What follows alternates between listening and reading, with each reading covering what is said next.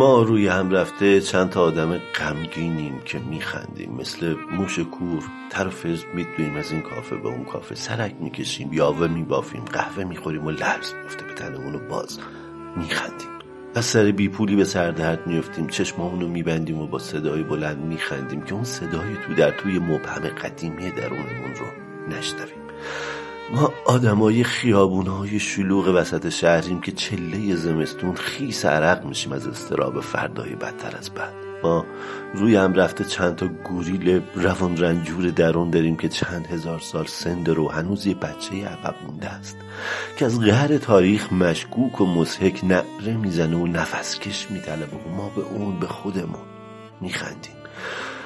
ما توی بهترین وضع موجود چند تا هزار پای ابلهیم که یک ضرب سگ دو میزنیم و دست آخر جیبامون پاره و سوراخ و خالی به لونه ای توی خاک میخزیم تا بیشتر به این پوچه موجود در زمان بخندیم. ما اگر توی دنیای موازی هم باشیم سه چهار تا اسب حیرون دمسوخته ای از جنگ برگشتیم که شیهای عمیق معترضانه میکشیم ولی صدای خنده میده. احتمال داره چند تا مار زخم برده باشیم که به هر ریسمون سیاه و سفید میخنده. ما روی هم رفته یه مش خاطرات تلخ و تکراری زاغچه پیری رو به موت هستیم که به داستان روباه و کلاغ و پنیر میخنده. یا همون پنیر معلقه بین منقار و دستان دوتا حیوان تخیلی هستیم که اوج بلاعت ما رو نشونه رفته و اصلا چیزی برای خندیدن نمیبینه.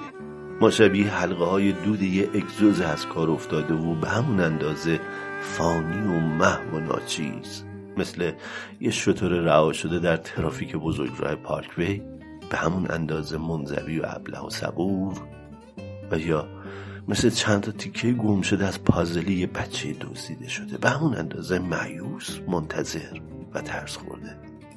ما روی هم رفته چند تا آدم غمگین معطل سرگردانیم که از میدون انقلاب به چهارراه کالج میریم و از چهارراه کالج به مجسمه فردوسی میخندیم با اینکه هیچ خندمون هم نمیاد.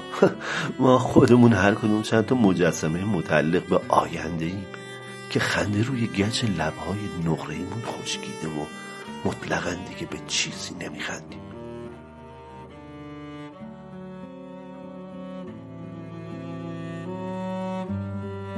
شما شنونده این اپیزود دهم نارادیو بودید.